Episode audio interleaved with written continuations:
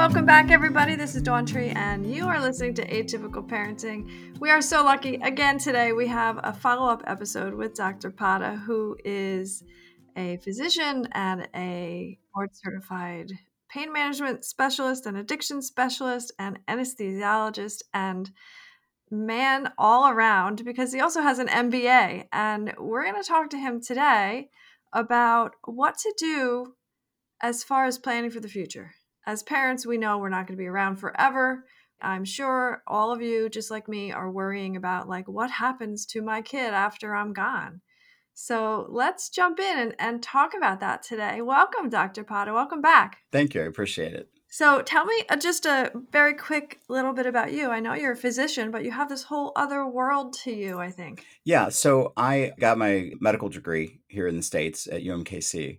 I did anesthesia and surgery residency stuff and ended up becoming an anesthesiologist. But I was really interested in research a lot, and I was getting into pain as well at the same time. But I was interested in research. And one of the areas of research that I was very particularly interested in was cost benefit analysis, trying to figure out was a particular therapy that we were recommending was it one beneficial and two was it cost effective so i started to analyze almost everything that I did from a cost benefit analysis. You know, was this medication working better than another one? And what was the difference in cost and what was the utility of that medication for a particular thing? So I, I really started to understand that. And as I got more and more into it, I realized that I needed to improve my education. I had a medical degree and I liked political science and I had a background in computers, but I didn't have enough background in business. So I went off and got an MBA. Um, and to the point in where I time. I actually I, I did it in about a year, um, and I was very happy with it because it allowed me to uh, go to Europe and work in a financial arbitrage, and I got to do currency trading um, until my wife Wow. told me to get back here, and and and because I was I was sleeping probably like two hours a night, and I just was so enamored with currency trading that I didn't know that there was anything else. Uh, just because I did a deep dive in it, I wanted to know everything. But I also had a background in crisis management and crisis investing. And so I came back to the US and I had always been into real estate, had always done the business side, and I love educating. So I started to educate my physician colleagues. And as I educated my physician colleagues, something came up. I was helping them figure out how they were going to retire, how they were going to run their businesses, what they were going to do. But a question keep kept coming up that that was troublesome. Some of them had adult autistic children. And how were they going to manage that? They had figured out what they were going to do for themselves, but what were they going to do about the adult autistic child, the dependent, that was now going to be in their mid 20s, then in their mid 30s, and now in their mid 40s? And how are they going to manage it? And so that became something of a focus. And that became something of how do we anticipate that? What do we do? And so I spent a lot of time pondering that and coming to some tangible conclusions that you know I, that we can talk about because I think that there's so much fear around it. There's so much fear that people ignore that elephant in the room, thinking it will work out, and it won't. Well, it's the whole topic of death in America, right? We just generally don't want to think about that. So we avoid the topic. Yeah. And I think when we're thinking about our autistic children as adults, there's some sort of part of us that wants to believe that, oh, you know, there's programs, they'll be fine, they'll get money from the government, whatever happens. But those systems are so difficult to navigate to start with. To think that that's just magically going to happen and somebody's going to hook them up with whatever services they're they're eligible for, like that's just pie in the sky. We really do need to make a plan. Yeah, absolutely. Um, and so it's more, and I'm not giving legal or business advice here, so or even medical advice because I, you know, it's it, we're, we're we're we're talking in general, but the concept behind anticipating what happens is really important and people don't talk about it. So let's have that conversation for a second because I think it's it's worthwhile. So when the child is young and they're going to school, there are all kinds of programs afforded to the child and to the parent that retain the child in school. And that works out pretty well because the child lives at home and the child can usually participate in school and there's a lot of support networks the adult is there to get the child into those support networks and we have an entire social services system designed to have no child left behind. And so it certainly pulls that child along in that educational modality and it also retains the child in the home. The issue comes about is as the child matures and how much of a participation they can have in society and can it be a meaningful participation in that? Can the child make enough money to be self-sustaining? And the analytics of that is the issue because it takes about in current dollars about $65,000 a year to be a self-sustaining autistic adult. And that's like a lot of money. It is because there's a lot of medical expenses. There's a lot of miscellaneous expenses that are more than what is normally expected because you're not going to be living necessarily on your own. You may not be able to make your own food. You may not be able to be in a safe environment unless you're in, in a comfortable place. And you need fundamentally more support than the average person. So, what ends up happening is a lot of the kids end up becoming separated from their parents and going on to the rolls for Medicaid. And Medicaid then becomes really their guardian. And usually they end up in an assisted living facility. And the key element is to have that long term plan that anticipates that assisted living facility and still be able to provide comfort and support for things that the assisted living facility can't provide. Now, if you directly bequeath something to your child, the first thing Medicaid will do is they will take everything because they will spin it down to the where the child has nothing just like every other child and then you have the problem. And, and so it has to be done in such a way that you've created a trust with the child being a beneficiary for specific things and you you essentially create a living trust with the child being the beneficiary. Now when you have a living trust are they still eligible for medicaid? They are eligible for medicaid within the context because it's the the child doesn't own the trust the child is the beneficiary of that trust and the trust is not going to necessarily pay the money.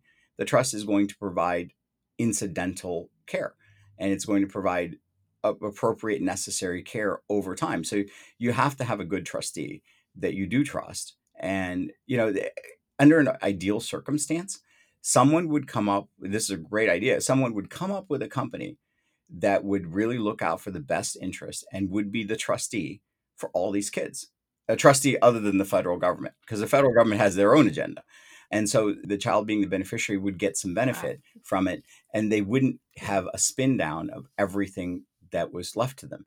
Now, that's one way to do it. And there are other ways as well. Sometimes what I've seen is, especially with some of the folks I've worked with, they will leave a piece of real estate that generates income and generates a net income and sits in a separate entity. And that generates a net income that feeds the trust. And then the trust feeds the child for specific things. So it doesn't give the child money all the time. It gives just enough that it gets certain things done for them. And so there's well defined rules of engagement inside the trust that, that are pre set up. But you have to really discuss that with your attorney. And you really want to make sure that it, it's done the correct way. And you want the real estate done in the correct way. And that's, eh, I have a company called Red Pill Kapital where I work with people to, to help them figure out, you know, mostly educating them on the right way to buy real estate, mostly educating them on cash flow, mostly educating them on all of the parameters associated with the financial elements of doing this stuff and then get them engaged to the right set of attorneys and, and help them figure this mess out.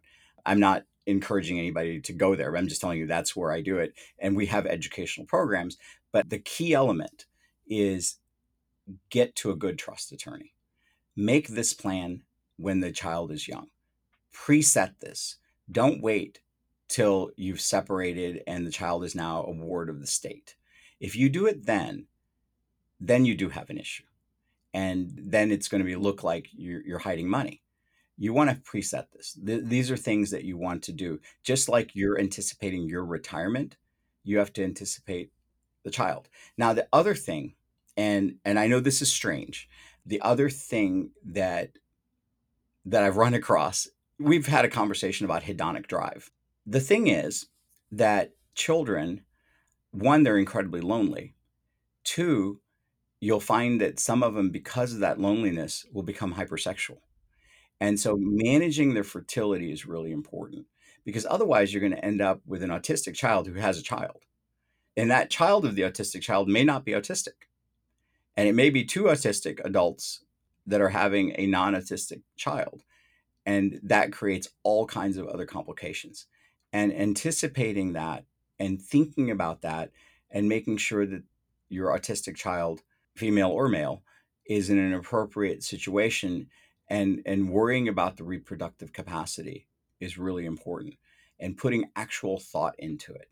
I've just seen some horrendous situations and it's literally scares the bejesus out of me when i think about some of the things that like you know you, you'll find out that now your autistic child has had a child with a perfectly normal baby and you're in your 50s and 60s and now you're a parent because you've taken custody of that child and now you've got an autistic child in a home and you've got a four year old in your home and there's no possibility that you're ever retiring because Right. you're going to work to 90 and so anticipating that and planning that is really important uh, think through all of the possible ramifications and make plans Right. that are appropriate Right.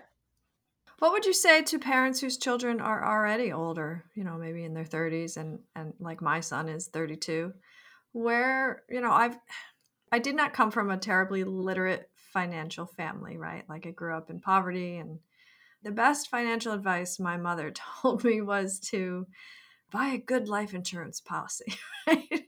Like that was how she thought you should manage your money. Just make sure you had a life insurance policy. And so let's go back to that life insurance policy. Make sure it's not payable to the child because the state will take it, guaranteed. So make sure that it goes into the beneficiary trust um, and it does not go to the child. Make sure it goes somewhere else that it becomes the benefit of, for the child, but they don't immediately take it all um, Mhm. because that's what Mhm. frequently will happen. Uh, and not Yeah. frequently, that's Wow. how it works. That's how it's supposed to work. So if, if you have a million dollars going to that child, they're going to take it all till it's gone. So, what else besides a life insurance policy can a parent do if their children are already adults? Um, you know, you can transfer. uh, You know, most adults will have some form of retirement left over. That can be transferred over to the child, and that can be part of a beneficiary trust. Now, that gets a little bit more complicated because the beneficiary of the retirement plan will have to register that, and so because the trust is an independent actor, it will not be immune from all the taxes associated with it. So it's not a direct transfer. Mm, So you're going to get hit with taxes when you go into a trust. And so that's again something that you work with with a really really good accountant that will help you manage that and we'll figure out how to get the maximum amount into the trust and not get it diluted. Because right now, if you have a retirement account, you can give your retirement account to your children and then when you would have had to be forced to start removing the money, that's when they would when you would have been 65 or 68 you would have been forced into removing money from your retirement account that's when they would start to get taxation and they would have that issue going forward. In the trust situation as soon as you transferred it you would have to start paying taxes on it. And so you have to anticipate that and and plan that out with a good accountant. And there's ways around it completely. That's why i prefer real estate as the vehicle because you can do exchanges 1031 exchanges. You can do delayed sales trusts delaware sales trusts as well.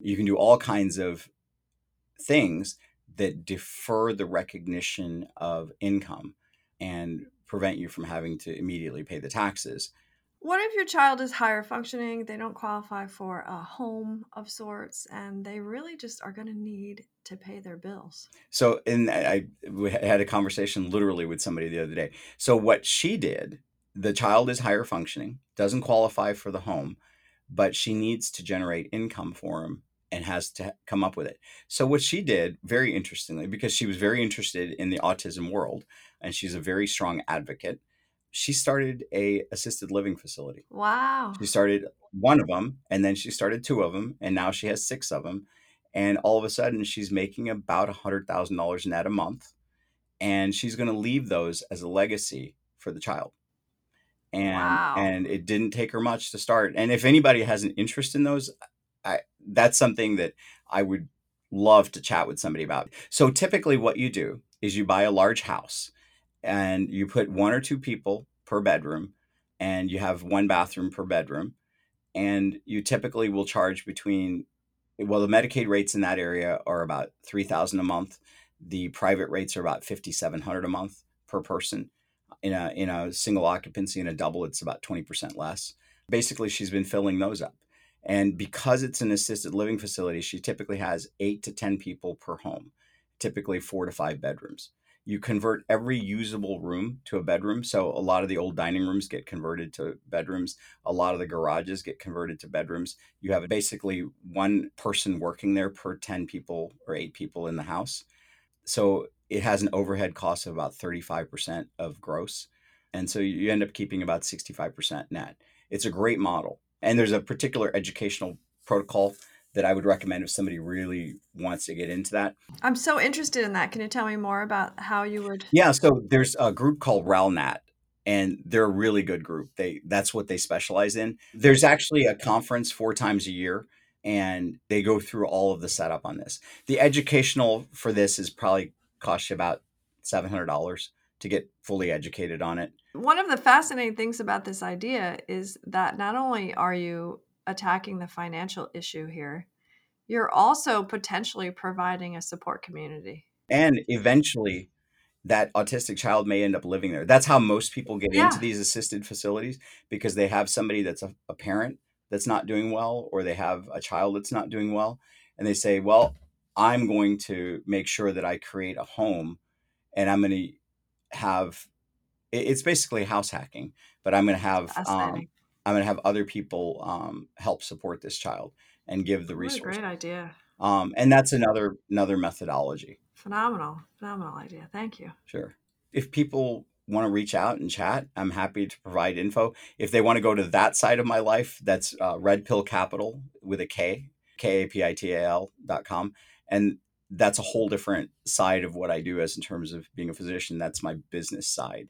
And we help people get educated on that stuff and kind of push them or guide them into the right direction and give suggestions. There's so many solutions to our problems, but each one's kind of individual. You have to tailor that solution to the plan of that individual. There's not one Yeah. solution fits all. That's so true. That's so true. Well, thank you so much, Dr. Padda. It's been a massive pleasure chatting with you today. You are a wealth of information. Great. Thank you. I appreciate it. You're welcome. Red Pill Kapital with a K. Any other contact information you'd like to share if people are interested in about your work? Um, just look me up on LinkedIn. LinkedIn is probably the most direct way. Great. Excellent. Thank you so much. It's been amazing. I appreciate you giving up your Saturday morning for me. All right. Thank you.